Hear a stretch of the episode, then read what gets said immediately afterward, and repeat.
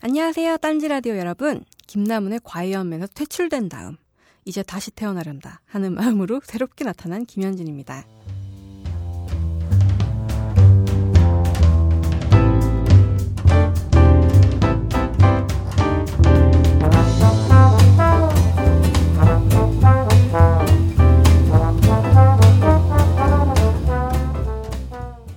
그러면 이번 방송에는 얘가 뭘 하려고 그러나 옛날에는 저는 글로 미운 놈 하나 걸리면 양파 까듯이 야기죽 야기죽 까대는 게 좀 좋았어요. 그거를 어느 정도 잘하기도 했던 것 같아요. 근데 이제 제가 연령으로 치면 어엿한 기성세대가 돼가다 보니까 이제는 까대는 게 재미가 없어요. 재미가 덜해야 아주 없는 건 아닌데. 근데 아무리 놀리고 바보 취급하고 조롱거리로 만들어봤자 정말 요만큼 한 주민 우리끼리만 재미있고 실리는 저쪽에서 다 가져가 버리잖아요. 단적인 예를 들어볼게요. 내가 죽어라고 놀리는 어떤 정당의 득표율하고 내가 늘 투표하고 심지어 나 같은 가난뱅이한테서 월 얼마씩 정당비까지 뜯어가는 정당의 득표율을 봤을 때 저는 세상의 구조가 정말 이해가 안 갑니다. 그래서 이제 놀려대는 거 말고 좀 알고 싶어요. 내가 이해할 수 없는 사람들을.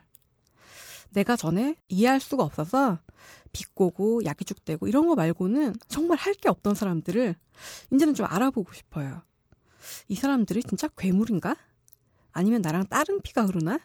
근데 이 좁은 한반도 남녘 땅에서 그럴 리는 없겠죠.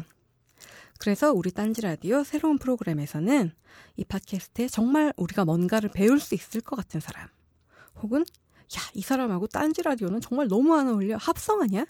이 정도로 저 사람은 우리하고 너무 다르다.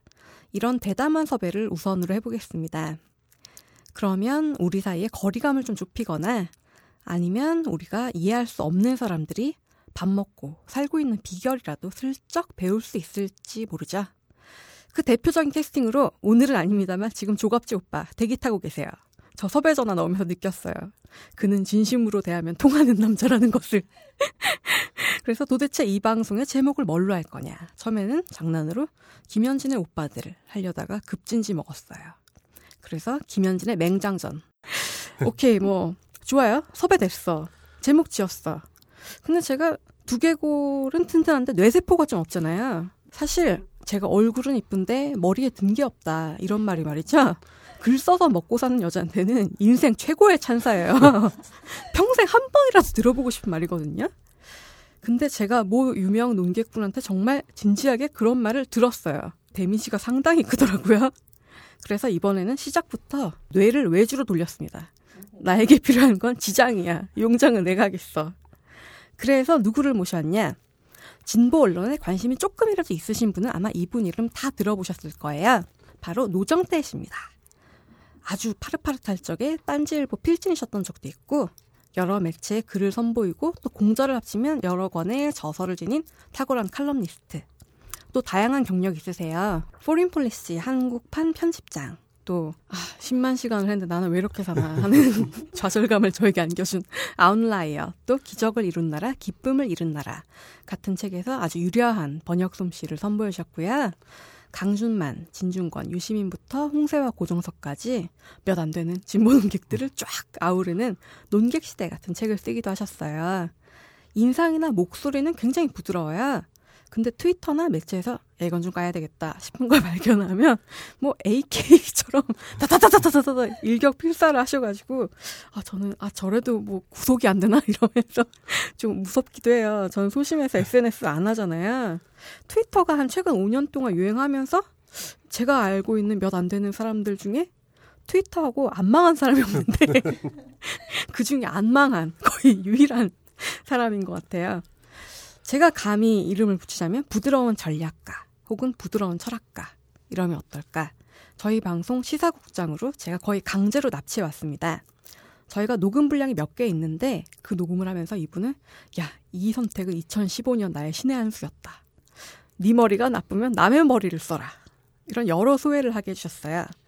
노정태 부장님 안녕하세요. 아, 예, 안녕하세요. 예, 딴지에 도대체 얼마 만이신 거예요? 딴지에 제가 같이 일을 한 거는 거의 한 10년, 아니 10년 더 됐죠. 그러니까 아... 고등학교 졸업하자마자 네. 대학교 입학을 하고 나서 그 직후에 한 5월쯤에 그러니까 2001, 2001년이죠. 2001년 네. 5월쯤에 그때 온라인 필진을 모은다 뭐 이런 공고가 떴어요. 그래가지고 네.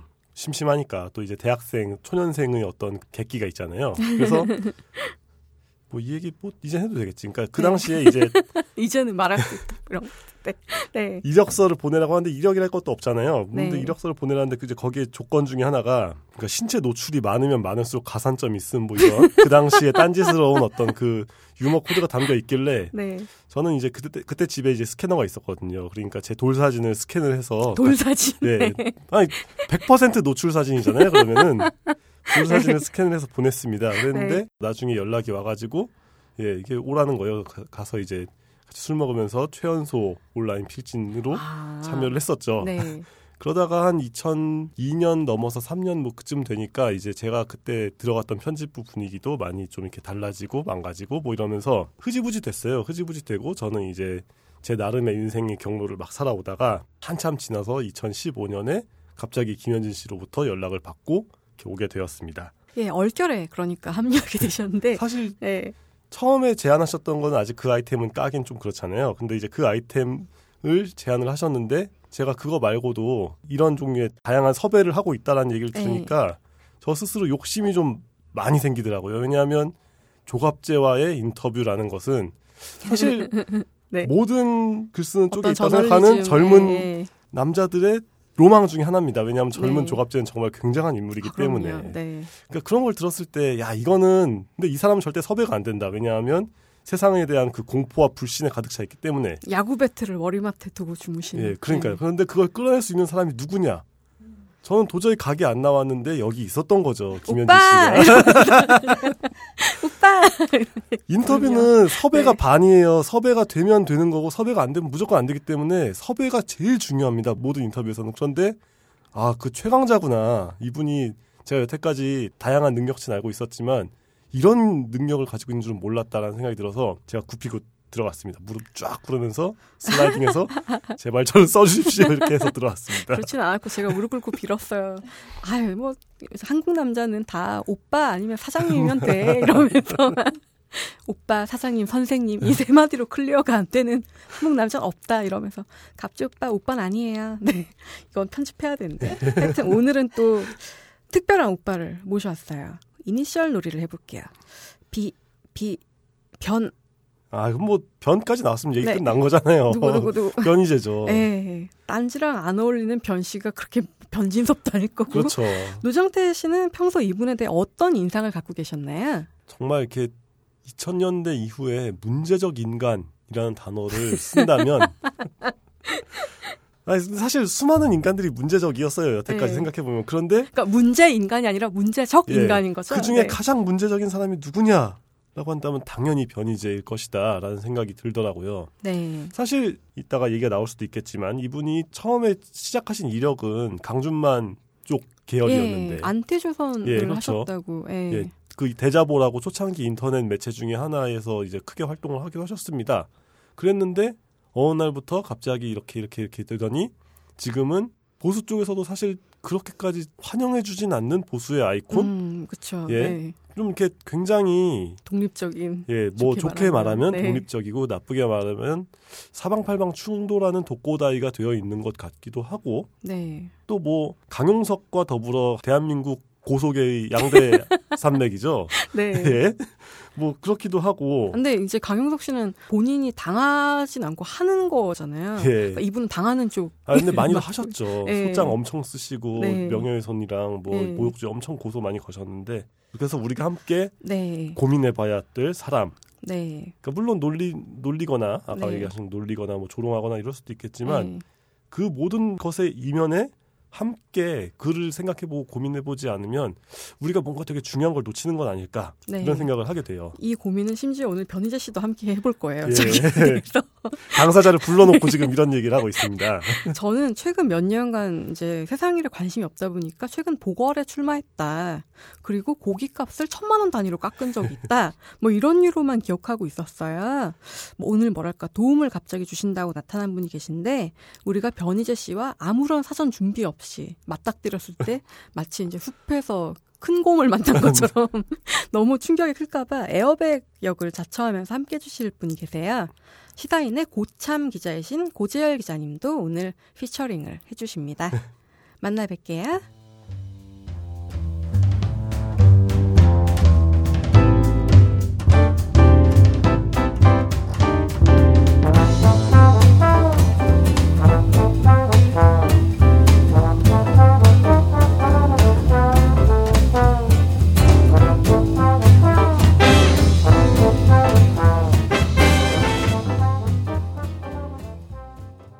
보수계의 아이돌 변희재 씨를 모셨습니다.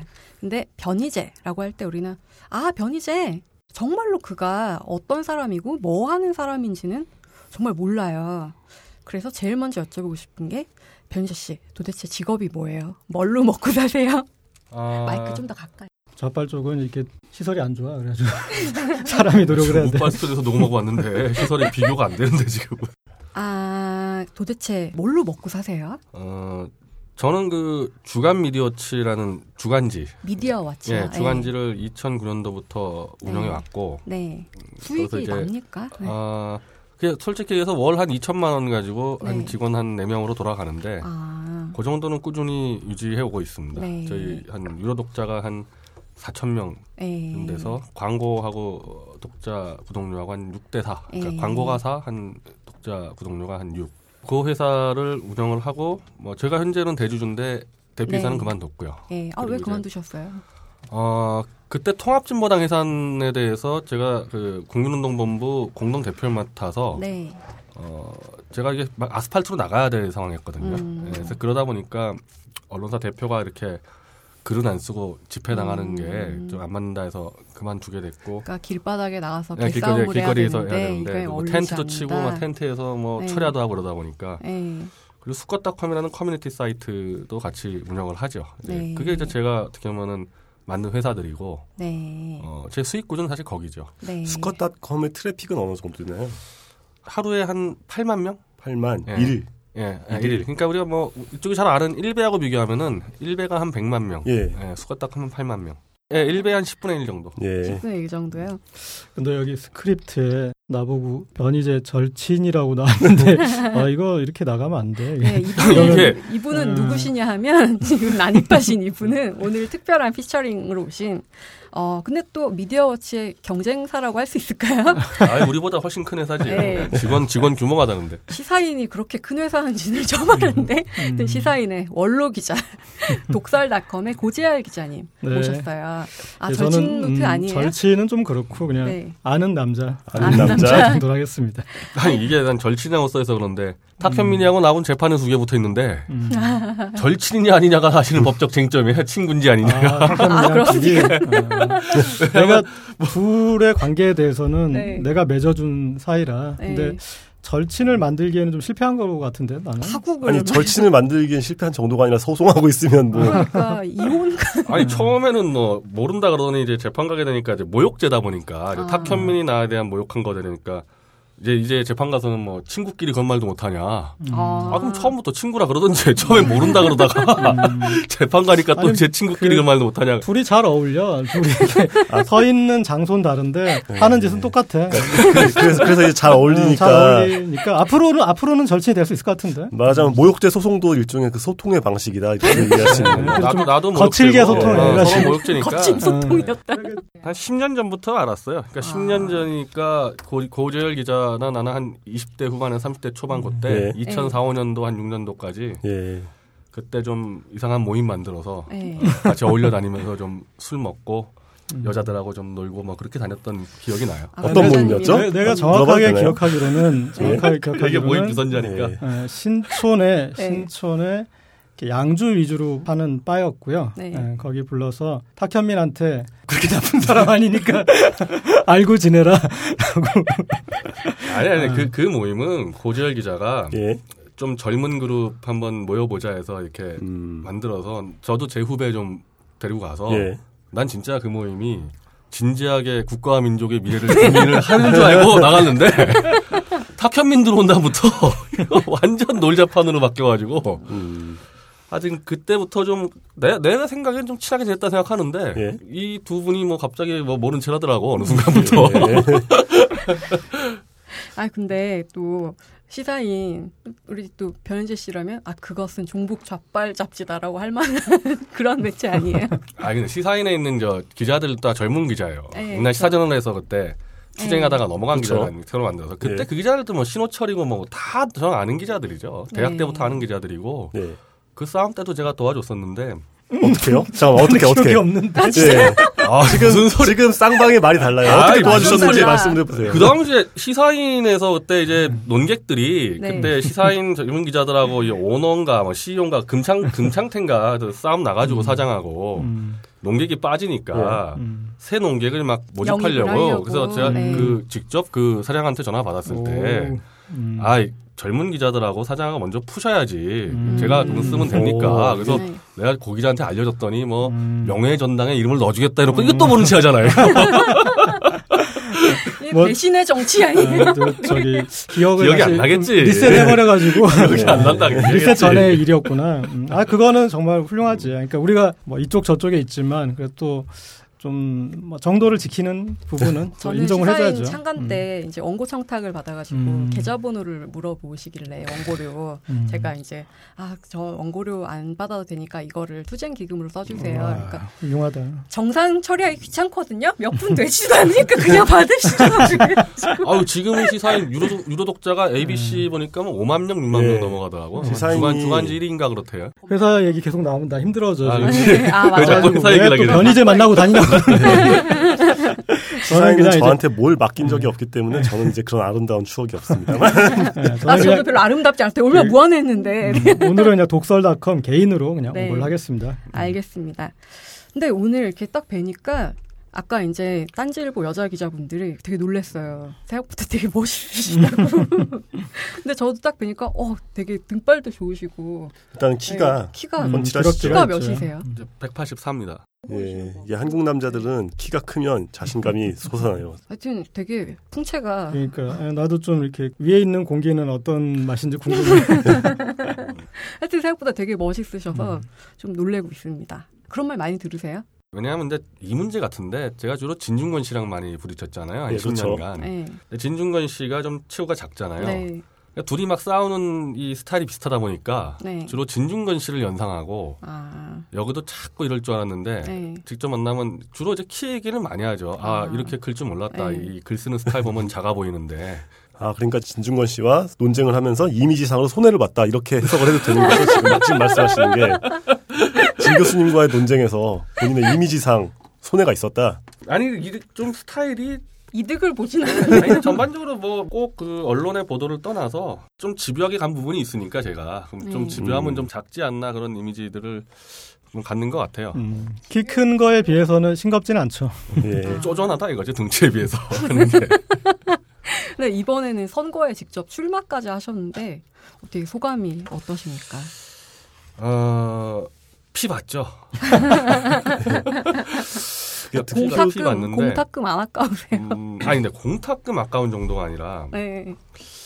아 제가 사실 대학 시절에 네. 그러니까 대학 때 뭐 좌파했다가 뭐 우파 전향했 이게, 이게 말도 안 되는 얘기고 제가 대학 때부터 존 스튜어트 밀 전도사였어요. 그러니까 음, 저희 미학과하고 서울대 인문대가 주로 그 당시 신좌파 예. 네. 뭐 푸코니 뭐 데리다니 뭐 알튀세르니 이런 거 공부할 때 나는 그 아무리 공부해도 이게 안 와닿더라고요. 이게 도대체 이 사회에 뭐가 필요한지를 예. 막 찾다가 찾은 게 존 스튜어트 밀하고 아담 네. 스미스를 찾아서 그 중에도 전 존 스튜어트 밀하고 더 좀 맞더라고 내 생각이나 네. 주로 관습을 타파하고 개인의 자유를 중시 여기고 근데 이분이 나이 60에 넘어서 주로 네. 정치 철학만 연구하다가 나이 60 넘어서 영국 상원의원에 출마하는데 네. 네. 이 출마 공약이 첫 번째가 지역구에 예산 가져오지 않겠다. 음, 그리고 두 번째가 선거 운동하지 않겠다. 음. 이두 가지 공약 들고 나가서 당선이 됐어요. 우와. 그러니까 이게 1800년도 한 중후반에 영국의 이른바 정치 수준을 보여주는 거거든요. 이제 그게 이른바 보수주의 혁명인데 저도 사실은 이걸 어렸을 때 너무 강렬하게 느낌을 받아서 그 선거라는 게 사실은 통합진보당 해산 때문에 출마하게 된 건데 네. 통진당 해산했는데 통진당 그 사람들이 또 나온다는 거예요. 뭐 네. 저는 이정희 대표가 나올 줄 알고 나갔는데 네. 이상규 이상규 음. 후보가 나왔죠.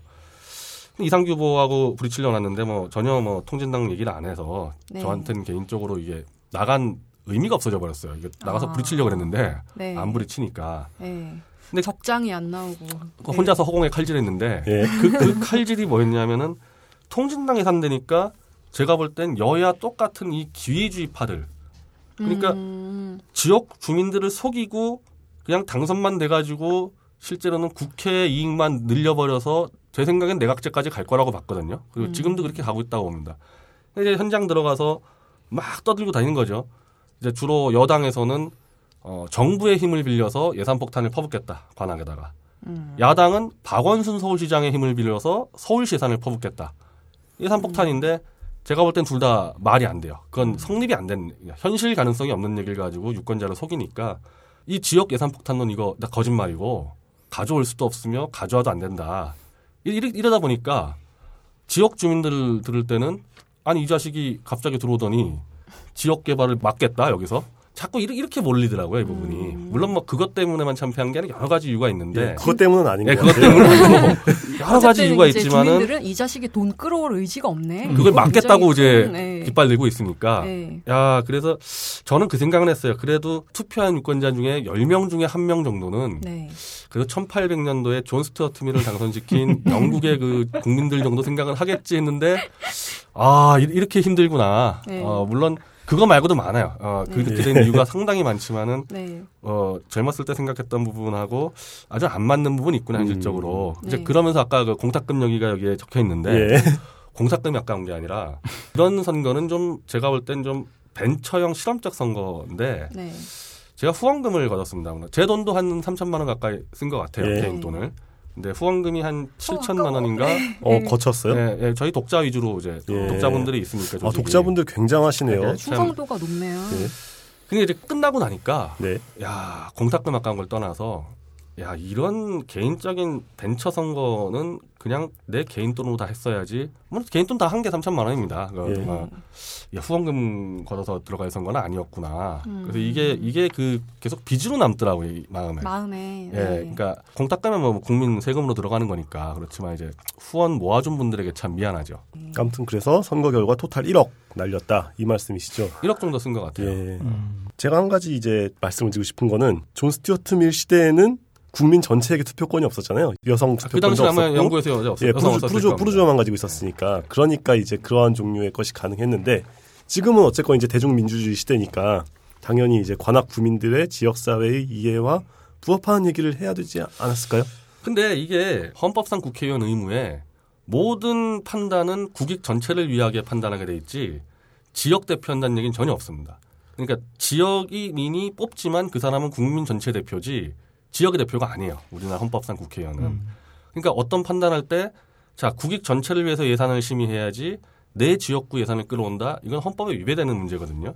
근데 그게 실제로 현실적으로 되느냐. 근데 사실 지금 굉장히 심해졌어요. 제가 정치 매체를 99년도부터 했기 때문에 정치 문화는 좀 아는데 네. 예전에 예를 들면 대표적으로 조순영 씨 같은 경우 있잖아요. 네. 조순영 씨 전 민주당 대표하는 예. 분 강북 선거인데 육선을 했는데 이분 지역? 예, 네. 이분 지역 개발 이런 거 안 했습니다. 아, 예, 그래도 당선이 됐었는데 최근에 더 심해진 것 같아요. 어, 19대 국회에 들어온 다음부터 이제 국회의원들이 다 지역구 관리만 하고 모든 거를 다 지역 예산으로 가고 국익 전체를 내팽겨치는 문화가 급속도로 좀 퍼진다.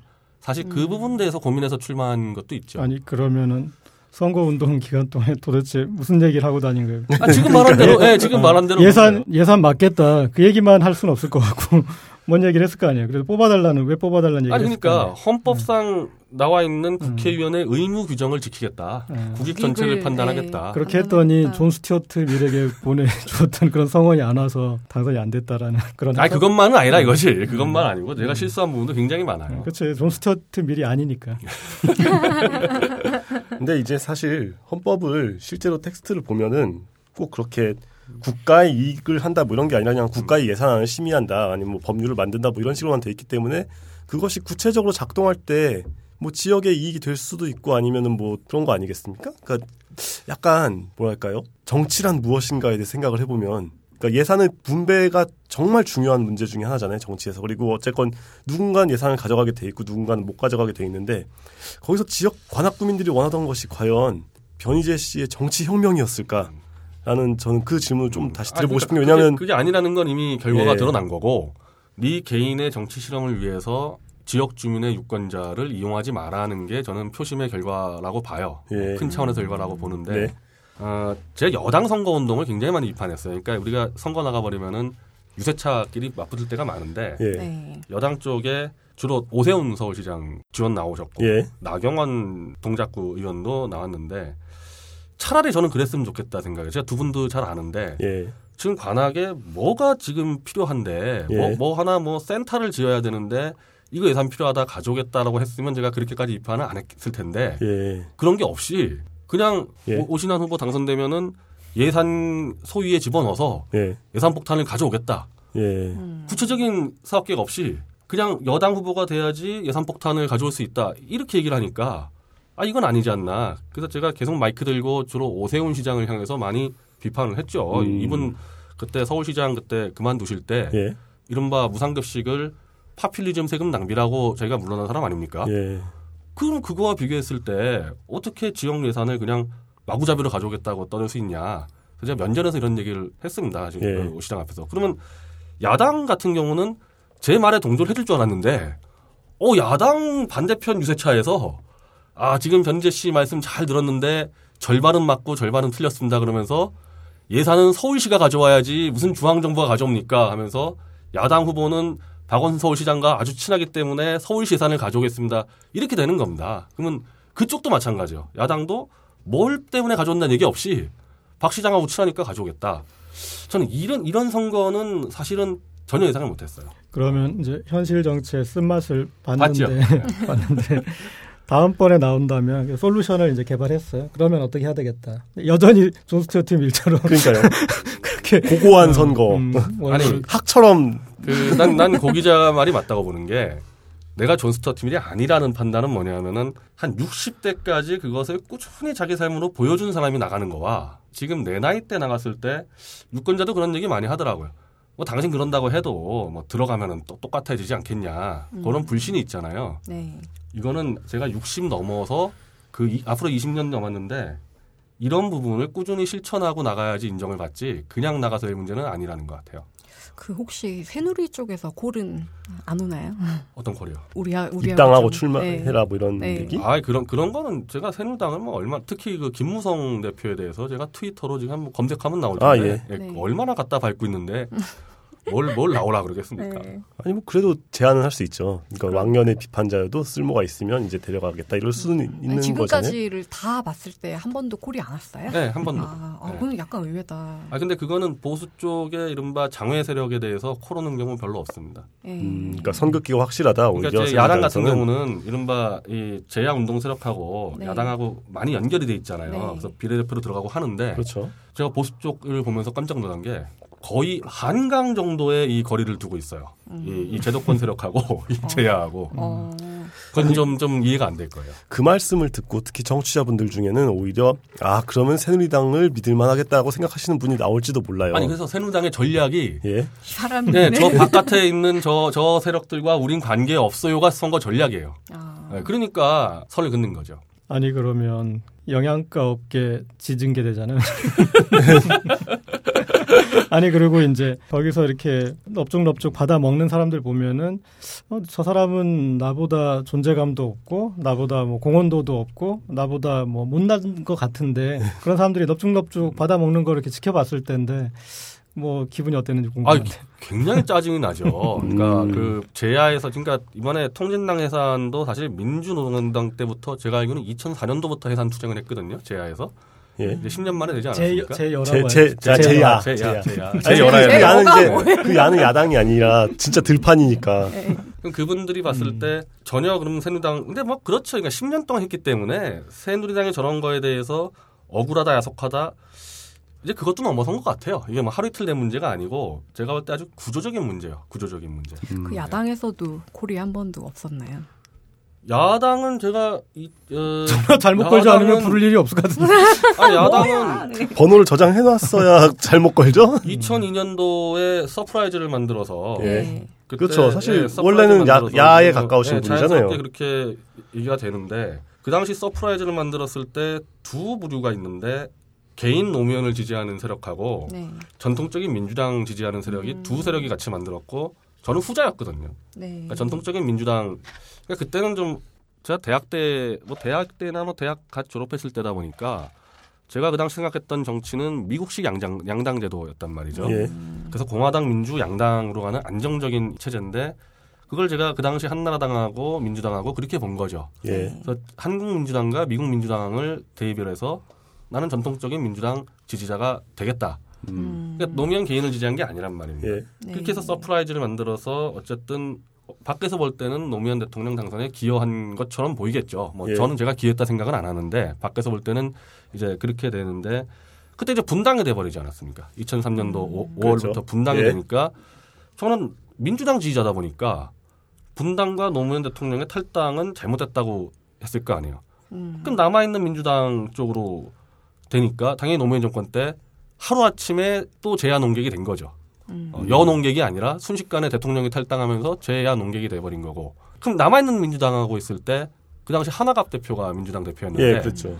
그럼 거기랑 뭘 할 수 있었지 않겠냐라는 질문이 올 수가 있는데 예. 네. 하나갑 대표의 당 운영 방식은 이거 완전 옛날 동교동 아. 리틀 DJ식 아. 완전히 당을 장악하고 독재를 하는 그 방식으로 를 하게. 그건 그런데 뭐- 오히려 그런 방식일 때 더 진입이 쉬워지는 측면이 있잖아요. 아니 그때 그러니까 하나갑 하나갑 대표하고 손잡았으면은 그렇죠. 좀 쉬워졌는데 예. 제가 그 또 하나갑 대표의 독재를 또 한 수십 번을 비판을 했거든요. 가서 잘 보이려고 할 아니 뭐 비판, 아닌 것 같아요. 비판을 했건 안 했건 네. 그러니까 이제 권력이 분산화돼 있으면 비판을 했다라는 사실만으로 다양한 의견들이 있기 때문에 의견 통일이 안 돼서 뭐가 안 들어오는데 가령 DJ가 검사 출신 얼마 전에 돌아가셨죠. 그- 예. 아 박상천. 박상천, 박상천 전 대표를 영입할 수 있었던 것도 독재니까 가능한 거잖아요. 말하자면, 그러니까 권력을 DJ 아. 개인이 가지고 있으니까 남들이 비판을 하건 말건 검사 출신도 기용할 수 있다. 뭐 이런 식이었을 텐데 오히려 그때 뭐 이렇게 야권으로 가실 수 있을 방법이 있지 않았을까요? 그 모르겠어요. 그럼 하나갑 대표는 뭐 저한테 그런 콜 해본 적이 한아 번도 그리고 없고. 그리고 뭐 개인적인 친분이나 연락 같은 것도 당연히 없었고 그냥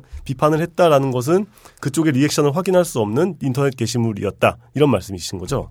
아니 계속 하나갑 대표 물러나라고 비판을 했죠. 예. 예. 물러났고 뭐 그쪽에서 콜온 건 없고. 예, 그러니까 이제 아. 아니면 직접적으로 아. 반응이 온 것도 없었고요. 아 여러 왔죠. 왜냐하면 그때 당시 민주당이 굉장히 소수파로 몰렸고 어려웠을 때 아니에요.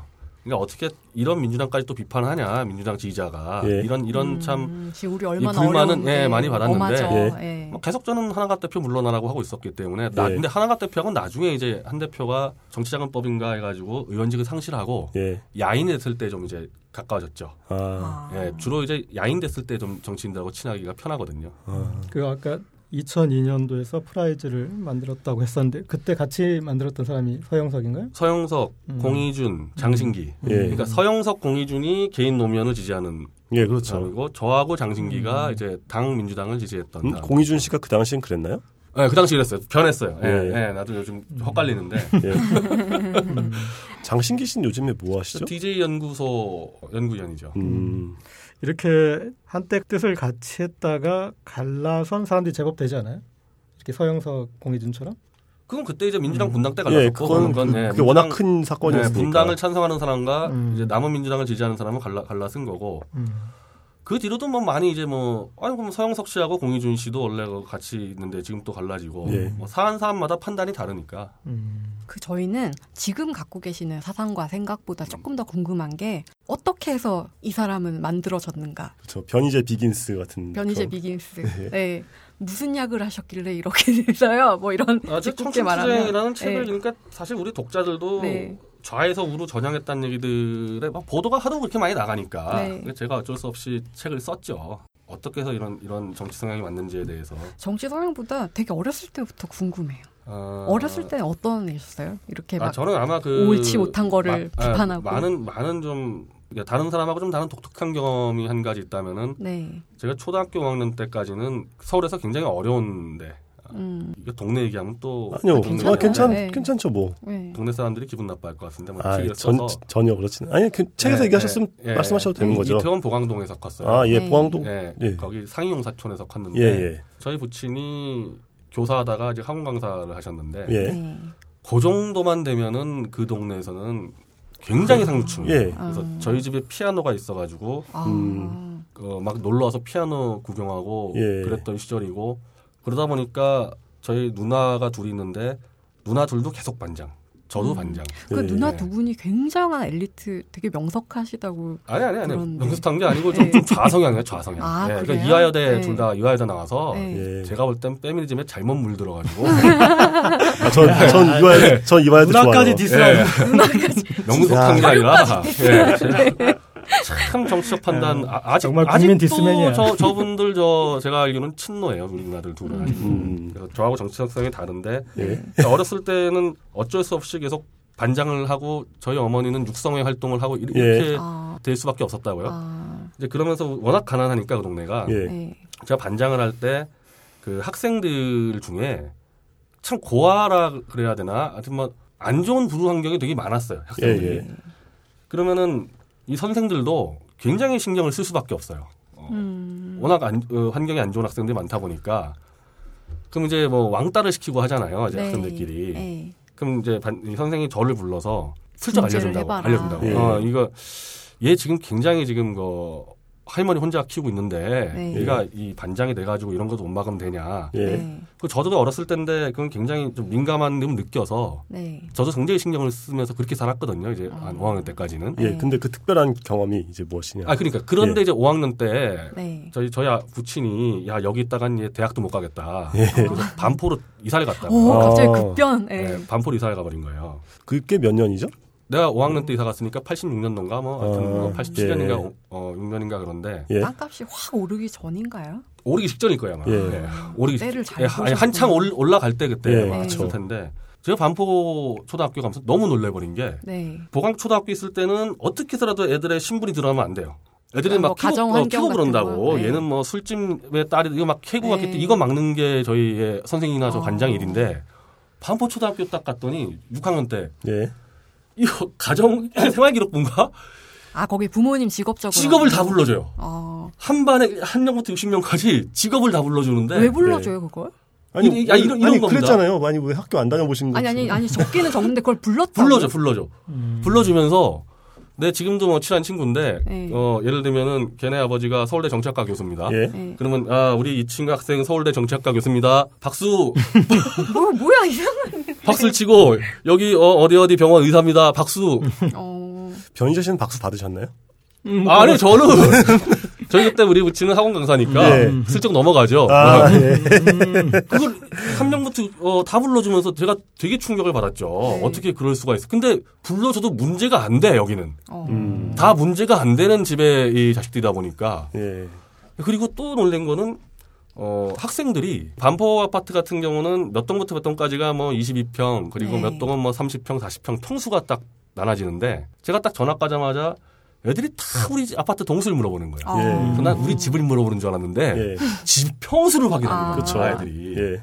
그래서 우리 집이 그때 제일 작은 평수였는데 예. 애들이 구반포인 거죠? 어 구반포잖아요. 예. 나 우리 몇 동이다 그랬더니 애들이 에이 하면 가는 거예요. 난 뭔가 싶었는데 나중에 알았어. 아 이게 예. 애들이 평수를 확인하는구나. 아, 애들은 면적을 확인하려던 예. 거예요. 성수 같은 걸 확인하려면 사실 우리 동네에서 확인해야 되는데 어딘데요? 우리는 다 시골이어가지고 아, 논몇 평인지 산 몇 평. 단위가 이제 마직이 뭐 이렇게 마직이 넘어가네. 네, 우리 그 어, 나는 어렸을 때 그런 기억 나는데 이렇게 이제 직업 조사를 하면은 우리 너무 심플한 거야. 다 농, 농업 네. 나손 드는데 손 안 드는 애가 있었어. 가지고 네. 애들이 그거지. 니네 네. 아버지 뭐 하시노지. 네. 엿장수래. 아, 유일하게 상업이 한 명 있었죠. 이게 정확히 반포 초, 초등학교 네. 시스템은 신분 봉건제라고 생각이 들더라고요. 음. 어. 그러니까 개개인의 능력이 아니라 아파트 평수와 아버지 직업으로 완전히 서열이 정해진다고 저는 느껴서 예. 굉장히 적응하는데 힘들었어요. 음. 그래서 성적도 엄청 내려갔고 아. 뭐 초등학교도 성적 다 불러줍니다 저기는 1등부터 예. 한 네. 꼴등까지 굉장히 적응이 안 되다가 반포 중학교로 가니까 반포 초등학교에서 반론 들어올 수 있을 것 같은데. 아 이거 아, 괜찮아요. 또 명예훼손 들었죠 우리는데 차라리 반포 중학교를 가니까 네. 여기는 완전히 성적으로 깔끔하게 줄 세운대요. 아. 예, 그러니까 다른 건 다 필요 네, 없고. 그러니까 여기도 네. 반포 어, 중학교 같은 경우는 전교 1등부터 20등까지 정해서 각 네. 학생들한테 가정통신문을 보내고 예. 역시 음. 1등부터 20등까지 성적을 다 불러주면서 여기는 집안은 안 부르더라고. 예. 성적을 부르더라고. 이제, 아. 이제는 각자 입시를 준비할 네, 입시 타이밍이니까. 철저하게 성적으로만 줄 세우는데 네. 아 저는 그게 낫더라고 차라리 아. 음. 집안 따지는 것보다 네. 이거는 그냥 내가 밤새서 공부하면 되는 부분이거든요. 이거는 그래서 이름이 불리셨어요. 그 그때는 공부 진짜 열심히 했죠. 어. 어, 이, 이건 네. 정말 이게 이 네. 경쟁의 아름다움이구나. 예. 신분도 필요 없고 공부 굉장히 열심히 해가지고 중학교 때 제일 잘했어요. 아, 예. 몇 등까지 해보셨어요? 제가 그때 전교 3등까지 해봤었는데 네. 요. 거의 10등 밖으로 안 나가고 네. 그러니까 그때가 공부를 제일 재밌게 했었죠. 성적 네. 올리는 재미로. 그러니까 초등학교 때 이 봉건 사회와 중학교 때 경쟁 사회로 봤을 때 저는 후자에 더 낫다. 이 네. 초등학교보다는. 네. 이제 그러면서 가치관이 자유 경쟁에 상당히 많은 고민하고 대학 가서도 계속 그걸로 붙은 겁니다. 음. 이른바 대학 학생회하고 고등학교 때까지 계속 그쪽에서 쭉 사신 건가요? 아니면 아, 또 고등, 이사를 가셨나요? 고등학교는 이제 제가 경문고등학교라고 예. 반포중학교는 8학군인데 예. 그때 뭐 학군제가 이상하게 돼가지고 예. 반포중학의 한 절반 정도가 경문고등학교는 9학군으로 빠졌거든요. 네. 나 그때도 아, 참 서문여고 옆에. 아, 서문여고 음. 아, 맞은편에 있는 거 있잖아요. 예. 서문여고는 좋은 학교인데. 그러니까 바- 경문고등학교는 아니에요. 서문여고 첫사랑. 8학군인데. 아, 그러니까 운명의 장난으로 네, 그러니까 이게 반포중학에서 그때 큰 길 하나 사이로. 어, 경문고등학교 그러니까. 빠진 애들 여러 명 울었어요. 막 음. 울더라고. 근데 경문고등학교 가니까 거기 또 이제 이른바 좀 8학군이 아닌 9학군에서 온 음. 애들도 있을 거 아니에요. 네. 예. 이게 또 엄청난 물과 기름이 돼버리는 거예요. 그쵸. 음. 그러니까 반포에서 넘어온 애들과 음. 원래 경문 쪽에서 온 애들하고 그래서 도시락도 같이 안 먹어요. 그때 변희재 씨는 이제 어느 편에 쓰셨습니까? 어, 누구랑 도시락을 그러니까요. 드셨죠? 네. 아니 저는 솔직히 얘기해가지고 아니, 그러니까 그냥, 반포 출신인 것도 아니고 반포 예. 출신이 아닌 것도 아닌 상태잖아요. 그 상태에서 근데 이제 뭐 그땐 어떻게 중학, 중학 교 기준이니까 아, 그래요? 네, 반포 출신으로 규정이 되는데 왔다 갔다 했던 것 같아요. 예, 예. 네, 왔다 갔다 했어요. 그때는 공부를 어느 정도 그때 많이 떨어졌죠. 네, 왜냐하면 그때 중학교 때 이렇게 막 하다 보니까 이게 고등학교에서도 이렇게 막 신문 가지고 왔다 갔다 해서 좀 스트레스를 받아서 예. 음. 그때는 제가 동아리 활동에 전념했거든요. 음. 어 무슨 동아리요? 저는 그때 시사 토론반을 만들어가지고 어. 그건 아니, 직- 직접 그때부터. 만든 겁니다. 예. 그래서 토론 동아리를 했었고 문예반을 했었고 예. 문예반 네, 했었고 동아리 세 개를 하다 보니까 아. 성적 많이 떨어졌죠 고등학교 때는. 네. 즐거운 학창 시절을 네, 동아리 보내시고 네. 여자친구는 없으셨어요? 지금 고등학교 때? 아 전혀 없었습니다. 우린 남자 남자교고 음. 어, 아니 왜 거기 서문여고? 서문여고? 나도 건너면 서문여고가 머리를 기르고 다녔던 학교예요. 아. 어. 지금 저기 김현지 씨 그 길이만큼도 기를 수가 그 있었어. 이정희 대표가 서문여고 나왔잖아요. 아 예. 그래요? 네. 문예반에서 우리가 서문여고랑 같이 이렇게 조인트도 하고 했었는데 예. 그때 단체 미팅을 한번 20대 20으로 한 기억이 나요. 서문여고하고. 네. 20대 20. 네, 저 예술의 전당에서 형 예술의 전. 그래서 막 수건 돌리기 하고 막 했었는데 네. 그때 굉장히 재밌었던 건 기억나는데 누구랑 뭐 한번 해보겠다는 거 안 하고 되게 재밌더라고 수건 돌리기가 아, 수건 돌리게 전념하면 안 되는데 그게. 한 40명이 남자 20명 여자 20명 40명이 단체 미팅 해가지고 수건을 돌리면서 수건 그 와중에서 돌리기가 눈을. 맞추라는 얘기인데 수건 돌리기에 전념을 하면 안 그때 되죠. 아마 집중해 버렸어. 예. 걸려가지고 그때 막 그 주도에는 애들 막 얻어맞고 했었는데 예.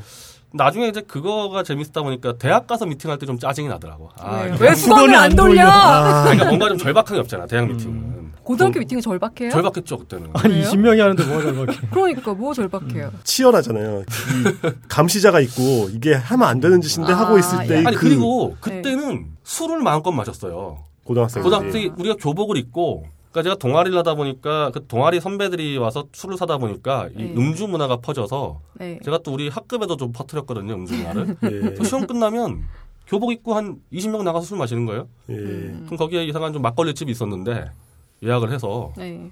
그럼 먹고 들어와도 선생들이 뭐라 우리 선생이 또 술을 좋아하다 보니까 네, 그래서 밤새 먹고 아침에 가고 그랬었어요 고등학교 어. 때는 근데 그렇게 하- 하다 보니까 대학 가서 제가 좀 미팅을 한다거나 술 마시는 부분에 대해서 좀 싱겁다 그러나 음. 대학에서 좀 적응이 안 됐죠 오히려 인- 오히려 인생의 즐거움을 고등학교 때 네, 고등학교. 네, 고등학교 때가 훨씬 더 진지했고 예.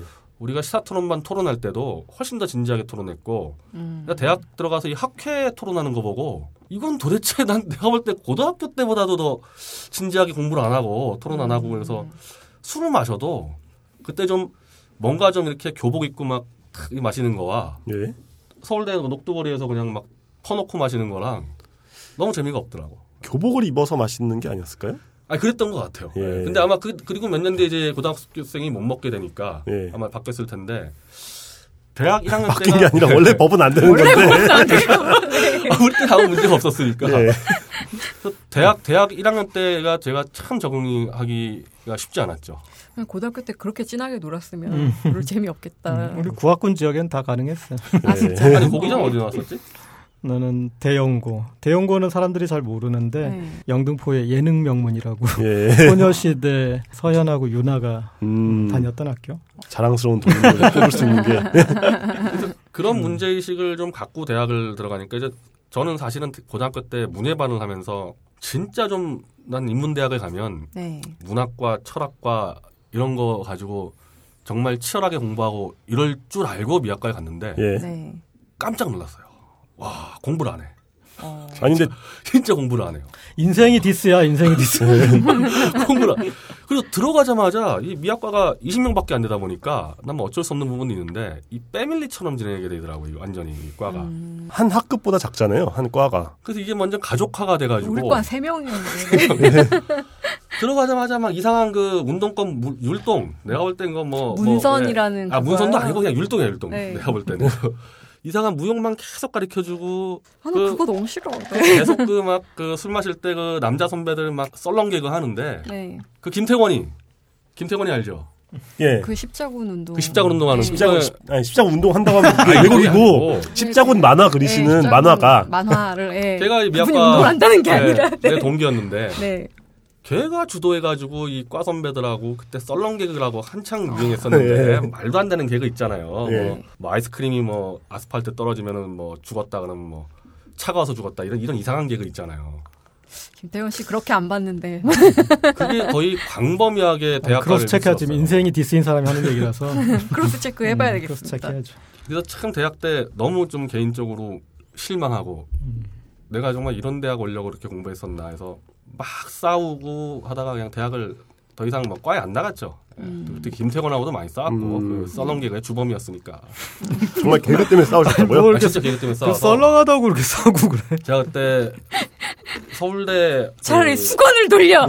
학보사에 제가 투고를 했잖아요. 음. 이 썰렁 개그가 얼마나 서울대 인문대학과 사회대학을 물들이는지. 아 근데 네. 인문대와 사회대학을 물들일 정도면 굉장한 영향력을 행사한 거 아닌가요? 아니, 그러니까 썰렁 개그가 완전히 휩쓸었어요. 그러니까 네. 한낱 썰렁 개그 가지고 그건 그건 좀 어떤 존중받아야 될 능력 아닐까요?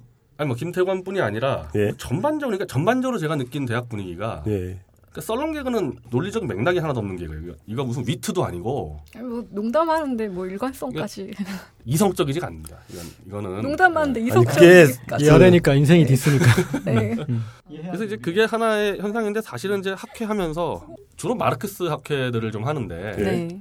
아 마르크스 경제학을 학회에서 하는데 우리가 학회 교사라 그래봐야 2학년 3학년이에요. 아 뭐 그렇죠. 네, 지금 와서 보면은 1학년이나 2학년이나 3학년이나 다 거기서 거긴데 학회 교사가 들어와서 가르치는데 본인도 모르는 거예요. 본인도 잘 모르는 거를 1학년한테 가르치려 그러니까 저보다 더 삐딱한 친구가 있었거든요. 아 정말요? 예, 네. 계속 싸움, 계속 싸움. 어. 계속 싸우고 싸우 제가 막 지칠 정도로 누구 하나 이쪽 분야 전문가가 정리를 해줘야 되는데 정리할 능력이 안 되잖아요 선배들이 음. 이래가지고 무슨 학회를 하냐 그래서 학회 깨고 그냥 그때부터 다시는 이제 이른바 좀 운동권하고 싸움을 시작한 거죠 근데 학회 깨고라는 게 정확히 어떤 행위를 하신 거죠? 동신당 해산 같은 아, 그런 회사. 아니 그때 네. 그러니까 그 학회 하는 그 선배들도 제가 싫었고 예.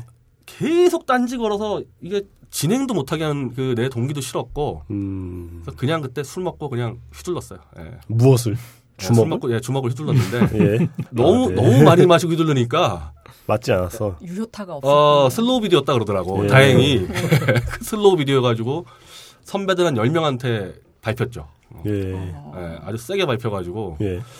다음 날 일어났는데 입안이 다 헌 거야 음. 왜 그러나 나는 기억도 안 나는데 아, 맞아서 입안이 네, 맞아서 찢어진 입안이 뭐 거군요. 허- 허리고 네. 뭐온 것이 다 멍투성이고 네. 뭐 여기 또 깨물었다 그러면서 누가 물었냐 했더니 내 여자 동기가 깨물었다 그러더라고 맛있어 보였나 보네.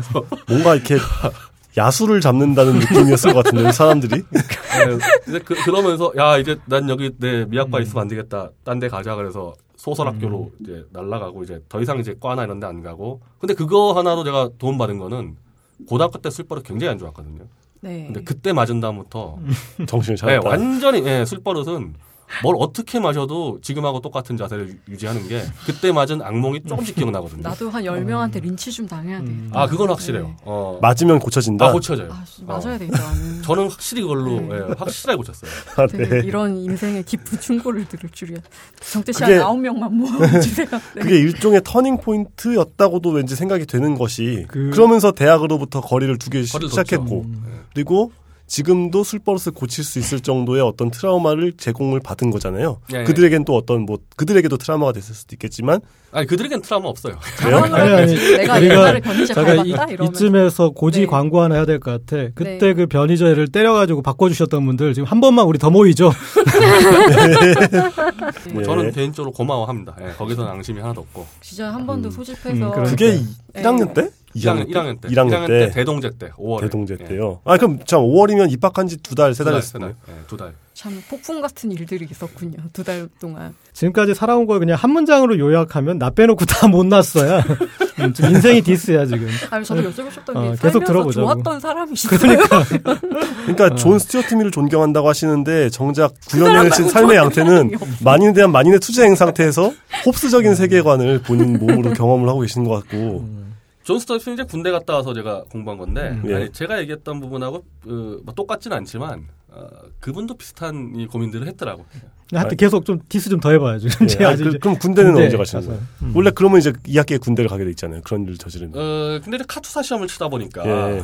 군대나 빨리 가겠다 생각했는데 예. 카투사 시험을 치니까 다음 해에 가도록 돼 있더라고요. 음. 예. 그래서 1년은 놀면서 소설 학기 난 소설을 써야 되겠다. 음. 어, 소설을 직접 써야지 도저히 미학과에서 공부해가지고는 이거 아무것도 안 되겠다 해서 아까 미학과 가신 이유가 문예 창작을 위해서 가셨던 건가요? 아니, 뚜렷하게 뭘 한다 생각은 없었는데 예. 그때 당시 제가 문예반 했을 때 소설을 쓰고 막 시를 쓰고 이래가지고 음. 한번 소설을 계속 쓰겠다 해서 소설학교를 갔는데 그게 민해총입니다. 민해총 산하 음, 소설학교인데 민예총. 네. 거기 가니까 그때 이제 386 세대들이 주로 20대 후반의 직장인들로 와 들어와 있어가지고 그러면 40대도 있었고 고등학교 때 꿈꿨던 내 대학 생활을 사실은 소설학교에서 하게 된 거죠. 음. 아. 그러니까 소설 읽고 밤새 토론하고 서로 소설 품평회하고 문학 비평 공부하고 난 대학 때 그런 걸 할 줄 알았는데 네. 그게 안 됐는데 네. 1년 동안 소설학교에서 원래 꿈꿨던 대학 생활을 다 누렸죠. 오 음. 처음으로 디스를 안 했어. 그러니까요. 난 그 386들이 얼마나 욕먹었지. 어, 아니 근데 그때 이번에 소설가들이 욕 먹나 했는데. 맞아, 맞아. 이제 누가 누가 욕 먹지? 이러 왜냐면 음. 그때 제가 1학년 때 했던 운동권이라고 해봐야 뭐 92학번, 뭐 91학번들 아니겠어요. 예. 음. 그러니까 사실은 사상 무장도 잘 안 돼 있었고 그, 그 선배들이라 해봐야. 그러니까 제가 그 386세한테 계속 얘기한 게 아니 이렇게 공부를 안 하고 운동가가 될 수 있는 거냐. 그랬을 때 뭐 386들은 아 그렇지 않다. 진짜 운동가들은 그래도 레닌을 다 뭐 정확히 이해하고 그런다. 그러면 주로 내 불평 불만을 많이 들어줬죠 그 386 예. 선배들이. 음. 그래서 지금까지 알게 된 것은 아까 고 기자님 말씀하신 거 말고도 굉장히 진지하고 집요한 성격이다. 썰렁 개그를 투고까지 해서 공격하는. 그러니까요. 예. 아니 근데 그 썰렁 개그를 투고까지 해서 공격한 사람치고는 당신도 별로 재밌지 않아. 아니 이거 진짜 어. 당신 썰렁한 걸로 아니, 공격 들어오면은 아니, 방어가 안 돼. 내가 이 얘기하면 진짜 지금 아무도 안 믿는데 예. 내가 서설학교 다니면서 나중에 2학년 때 미학과 신문을 만들려고 과에 복귀를 했어요. 네. 왜냐하면 전체적인 이른바 좀 미학과 학생회장이 탕평책을 쓰겠다. 그래서 학생회 불만 있는 애들 데려오겠다 해서 뭐 하고 싶냐 그래서 난 신문을 만들겠다. 예. 그래서 미학과 신문을 만들면서 과에 복귀를 했을 때 9학번 후배가 들어올 거 아닙니까. 그때 제가 미학과 최고의 개그맨으로 인정을 받았었어요. 진짜 변희재가 얘기하면은 손 만 들어도 웃는다. 거의 그 수준의 추앙을 받은 시절이 있었어요. 다, 아니 당시 해- 쳤던 개그 한 번만 해봐요. 아니, 아니, 기억이 잘 안 나는데. 아니, 기억이 아니, 그런. 요구를 많이 하더라고. 근데 진짜, 근데 그거는 김태권한테 불러, 김태권. 김태권이 정확히 알고 있어요. cross check를 다들 웃음으로 안아주자.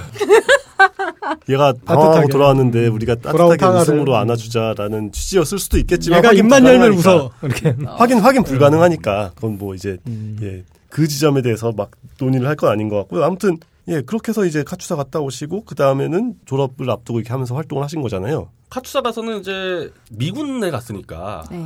이제 미군 시스템을 적응하는 문제가 있잖아요. 꽤 많이 이제 아 이게 왜 미군이 이렇게 강군인지를 좀 많이 배웠습니다. 왜냐하면 제가 보급병에 있다 보니까 어디 계셨죠? 저는 캠프 KC 동두천에 예, KC에. 예, 제가 보급부대 보급병이다 보니까 예.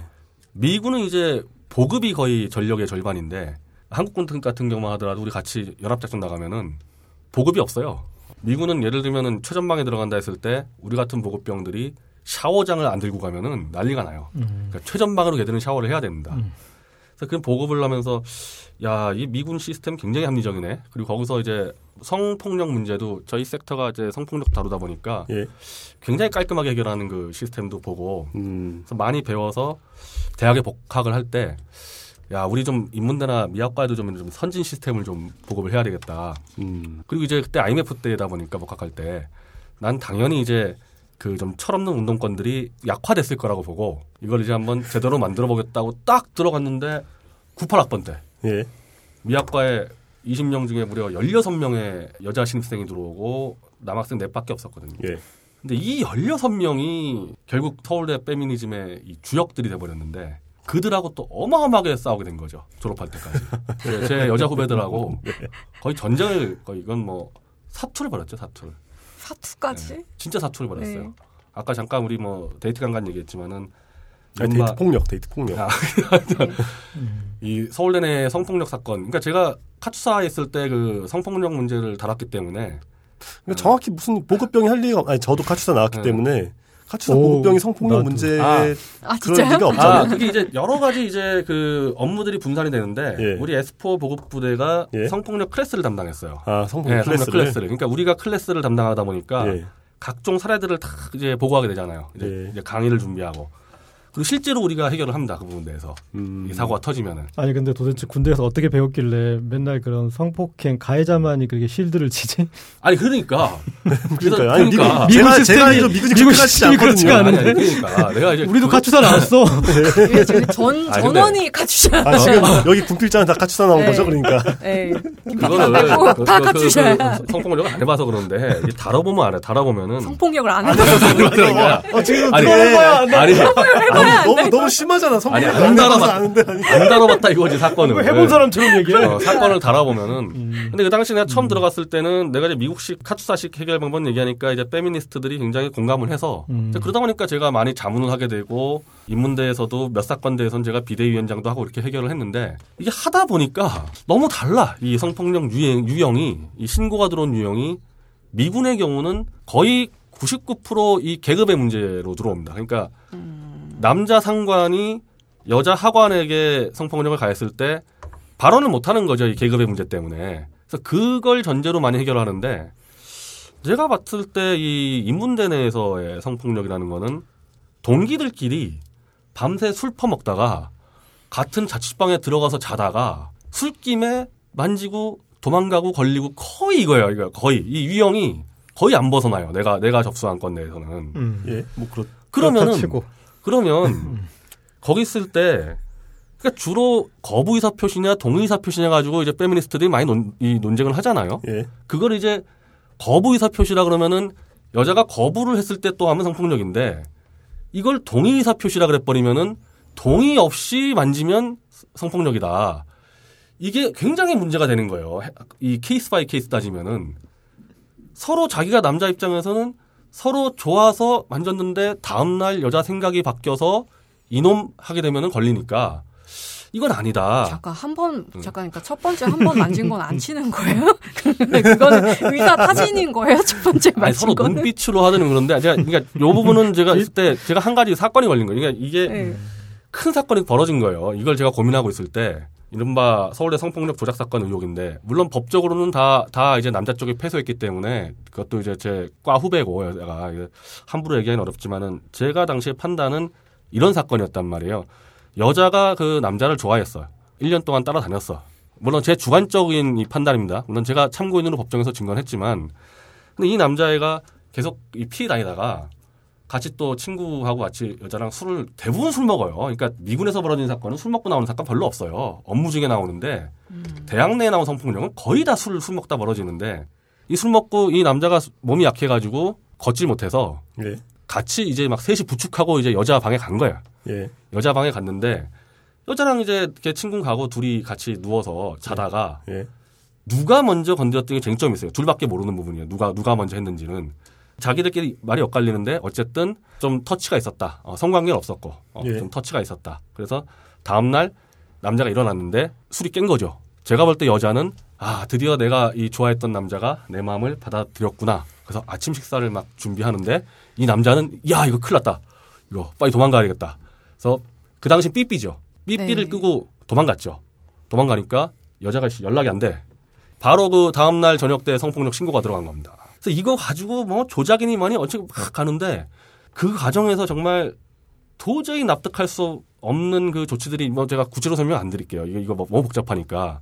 그래서 그거 가지고 투쟁 투쟁 투쟁 막 싸우는데 그게 대부분 저희 미학과 여자 후배들이 주로 페미니스트 이 조직이 있다 보니까 제 후배들과 전쟁이 벌어진 거죠. 그 문제 가지고. 그래서 졸업하고 나서도 1년간 더, 더 싸우다가 아, 참 안 좋게 이제 대학을 졸업하게 돼서 저는 그때 이제 이른바 페미니즘이라는 부분에 대해서 굉장히 비판적 의식을 갖고 또 하나는 페미니즘이 아닌 일반 좌파에 대해서도 이거 분명히 진실을 따져야 돼, 어, 따져야 될 문제를 음. 단지 페미니스트가 옹호한다 그래서 입을 다물어라. 진중권 씨가 대놓고 그렇게 했습니다. 여자들이 주장하면은 그냥 입 닥치고 들으면 된다. 이게 과연 최소한 진중권 예. 씨가 예 전에 그런 아, 말씀하셨나요? 그, 네, 그런 말씀했습니다. 예, 아. 여자들이 그냥 주장하면은 입 닥치고 들면 되지, 뭐 따지지 마라. 이게 제가 한겨레 신문도 찾아가고 여러 군데 찾아갔었거든요. 다 그런 식으로 얘기합니다. 이건 아니다. 사실관계는 최소한 따지고 억울한 피해자는 구해줘야지 하나의 도구마로 되는 건 안 된다. 그래서 결사적으로 싸우면서 사실은 그때부터 사실은 이른바 좌익과의 전쟁이 시작이 된 거고 저는 미학과 동창회에 전화 한 통 받은 적이 없습니다. 졸업을 한 이후. 근데 그 당시의 문제를 우리가 이제 사실의 문제와 또 인식과 해석의 문제로 나눠서 생각을 할 수 있겠지만 이제 지나간 문제여서 근데 변이제식 인식법을 우리가 이제 요즘 사건으로 좀 다시 끌어와서 보자면 그러면 새누리당 심학봉 의원 사건 아, 이제 탈당을 했구나 전 예. 새누리당 아, 심학봉 근데- 의원 사건 어떻게 봐요? 아, 일, 일단은 지금 제가 같은 사건은 피해자가 성폭력을 당했다고 주장을 해도 다 따져야 된다, 맥락을. 저는 그 주장인데 음, 지금 심학봉 쪽 피해자가 성폭력을 당하지 않았다고 주장하고 있잖아요. 말이 바뀌었죠. 말이 바뀌지 음. 않습니까? 그러면 그건 뭐 볼 것도 없는 음, 거죠. 말이 다시 바뀔 수 있잖아요. 그러니까 의원의 윤리에 대한 문제니까 약간 별개로 생각을 할 수가 있을 것 같고 저 이제 성폭력이냐 아니냐부터 쟁점이 되기 시작하면 그걸 우리가 성폭력 사건이다라고 논의를 하는 게 좀 이상하잖아요. 그러니까, 그러니까 그쪽에서 정리가 될 때까지 성폭력 사건이다라는 전제 하에서 논의를 하는 게 좀 부질없는 얘기가 되는 거고요. 그러니까 의원 윤리 차원에서 어쨌건 본인이 탈당을 했으니까 이제 그건 그 문제는 별개로 넘어가고 아무튼 이제 인간 변이제의 이야기에서 그런 거네요. 그러니까 대학에 들어와서 3월에 입학해서 5월에 학회 선배들한테 맞고 다구리라고 그러죠. 예, 다구리. 당하고 네. 그리고 군대 갔다 와서 이제 후배들한테 여 후배들한테 페미니즘으로 다구리를 당해서 말다구리 이제, 말다구리 예, 예, 그렇죠. 그래서 이제 결과적으로 대학교에 들어와서 변희재의 삶은 독서 클럽 말고는 소외와 방황과 만인에 대한 1인의 투쟁으로 점철되어 있었다 이렇게 생각을 할 수 있. 그렇죠. 그러니까 그, 있겠죠? 그 때 제가 존 스튜어트 미를 찾게 된 거죠. 그러니까 내가 지금 판단하는 게 맞는가 안 맞는가에 대한 굉장히 좀 고민을 힐링이었구나. 네. 많은 존 경우 스튜어트 밀을 제가 찾은 거죠. 많은 경우 취향 따라 많이 좀 차이가 나겠지만 그런 경우 남자들이 보는 책이 이제 뭐 무협지라든가 좀 더 쉬운 책들을 많이 보면서 거기서부터 이제 정신의 위안을 삼지 않나요? 서- 설령 철학책을 본다고 하더라도 뭐 니체라든가 감정이입이 쉽고 정신적으로 확 고양시켜주는 그런 책들을 주로 택하게 되는 경향이 있는데 제가 뭐- 볼 때는 왜 하필 밀이었죠? 아 그때 왜 그랬냐면은 존 스튜어트 밀 같은 경우가 이제 이 이렇게 얘기를 하는 건데 설사 100명 중에 99명이 저거 맞다 그래도 단 한 명의 지성과 양심으로 이거 아니라 주장하면은 이 사람의 목소리는 널리 알려줘야 된다. 그러니까 전체주의와의 싸움이에요. 존 스튜어트 밀 같은 경우는. 예. 그러니까 제가 계속 그 고민했단 말이죠. 서울대도 그렇고 그 당시 제가 이제 지금은 좌파 언론이라 그러고 그 당시 진보 언론 그랬는데 오마이뉴스 한겨레 제가 계속 찾아가서 이건 아니지 않냐 얘기했을 때 돌아온 답은 아니다. 여성 단체가 주장한 건 맞다. 전체주의에 대한 고민이다 보니까 그러니까 이런 거는 변희재 씨가 나는 단 한 명의 지성이다. 이런 아니 네. 최소한 내가 알고 네. 있는 그 성폭력 해결하는 지식과 내 양심 봤을 네. 때는 이, 이 남학생은 이건 그렇게 매도하면 안 된다는 그 목소리를 내는데 음. 이 목소리를 내는 내 행위가 맞냐 안 맞냐를 존 스튜어트 밀의 저작물에서 찾은 거죠. 음. 아, 저 주장을 200년 전에 한 사람도 있었구나. 네. 그런데 이제 그 사건 하나만 짚고 넘어가자면 이제 법률적인 판단에 그 사실관계에서 어, 변 대표가 재구성했던 대로가 아니었던 거잖아요. 그렇죠. 응. 사실 법률은 그렇게 판단했잖아요. 그 법률은 남자가 음. 삐삐를 끄고 도망간 이유가 아 나는 얘를 좋아할 마음이 없는데 얘가 밥상을 차리고 있으니까 부담스러워서가 아니었을 그러니까 수도 있다. 예, 그 그런 게 여러 문제죠. 가지 가능성 중에 변 대표 시나리오 하나이었을 수는 있지만 결과적으로 그건 아니라는 게 증명된 거지. 게다가 이제 음. 문제는 그건 정말 두 사람 사이에서의 감정적인 요소가 얽혀 있는 문제니까 어떻게 판단하기가 애매한데 문제는 이제 대학가에서 특히 대학가에서 중심적으로 있는 페미니즘이 한국 사회에서 여성의 발언권이 그 정도로 보장되는 경우가 사실 지금도 거의 없잖아요. 그러니까 요즘 대학가에서는 특히 이제 여학생에도 많이 줄어들고 막 그러다 보니까 그 당시 대학가에서 발언되는 여성들의 주장의 수위가 한국 사회의 스탠다드로 한번 맞춰지고 나면 변희재 씨 같은 음. 탄압받는 소수자 입장이 더 설득력 있지 않을까. 그치. 선우가 바뀌었지. 그때가 2000년도나 그랬을 텐데 제가 한 가지 사례를 드릴게요. 우리 미학과 후배들이 농화를 갔는데 네. 남자애들 둘이 이제 샤워장에서 샤워를 하는데 네. 나한테는 후배고 걔들한테는 미학과 여자 선배가 잘못 샤워장 문을 열었어요. 예. 남자들이 옷 벗고 샤워하고 있잖아요. 예. 네. 남자 후배들이 아이 웃으면서 누나 문 닫아요 그랬거든요. 예. 네. 이게 성폭력으로 제소가 된 겁니다. 이게 뭐냐 논리는 만약에 여자 둘이 샤워하는데 남자가 열었으면 자기들은 절대 웃을 수 없다. 어떻게 남, 남자 둘이 자기가 여자가 문 열었는데 너희가 웃을 수가 있냐. 이거를 환경적 무슨 지위적 성폭력이라 그래가지고 바로 남녀의 지위차로 인한 성폭력이라 해서 이게 제소가 됐어요. 이 부분이. 결과는 아니? 아, 결과는, 결과는 안 됐죠. 결과 안 네. 됐는데, 이게 성폭력으로 논의가 된 그런 문화였단 말이죠. 그 당시 인문대가. 그래서 제가 그때, 어, 한 가지로 얘기를 한 게, 미군 부대에서 장교가 밑에 있는 여자 하관한테는 할 수 있다. 어, 그랬을 때 발언은 할 수 없다. 어, 거부 의사를. 그런데 너희들 동기끼리 어떤 내가 이렇게 만지는데 자기 너니 싫은데 말할 수가 없다. 이 남녀 관계의 이 권력차 때문에 난 그건 말이 안 된다고 본다. 그래서 미군 부대에서 이런 게 있습니다.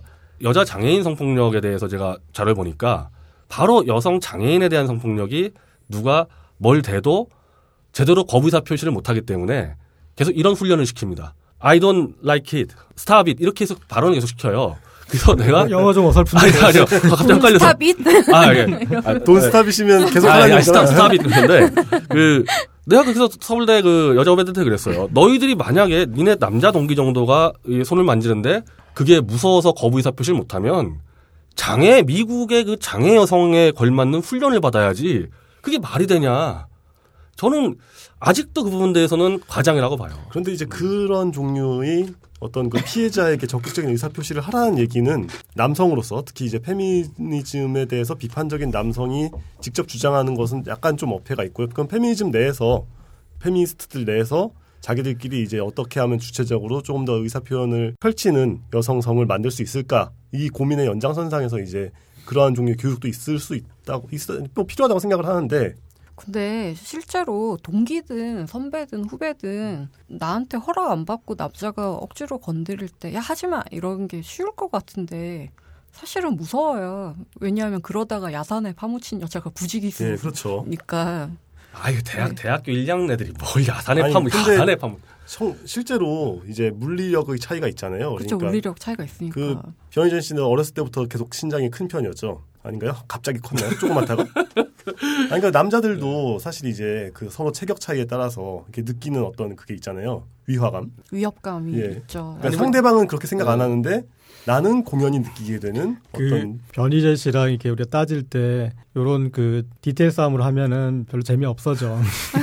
왜냐하면 당시 쟁점이 그거였는지에 대해서 알 길이 없죠. 알 길이 없어. 음, 지금은 네. 변희재 씨는 변희재 대표는 그게 쟁점이었다고 야구하는데 예. 그때 쟁점이 달랐을 수가 있어. 예. 음. 하여튼 제 말은 동기도 무섭다. 음. 예. 아, 하여튼 뭐 저는 네. 그런 부분들 가지고 싸웠다. 예. 예, 여기서 뭐 그래, 더더 예, 그렇죠. 들어가면 그냥 수십 가지 사례를 들 수가 뭐 이렇게 있는데 해서 여기서 이렇게 뭐쭉 거쳐서 이제 수컷 닷컴까지 예. 이어지는 이어졌다, 거니까 그냥. 음, 네, 그 여기서. 그 고재열 대표님이 재밌는 분석을 해갖고 오셨어요. 변희재 10가지 장점. 그거를 한번 직접 음. 읊어주시죠. 2부에서 계속됩니다.